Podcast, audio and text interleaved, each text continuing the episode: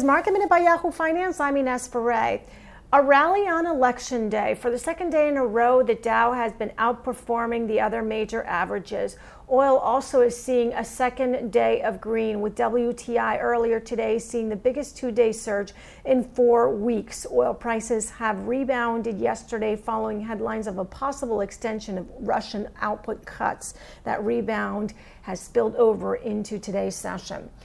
Gold has edged higher, the highest price in a week. Some analysts are saying you could see it go to $1,912 an ounce now that it's cleared a resistance level of 1887. For more market minute news, head to yahoofinance.com.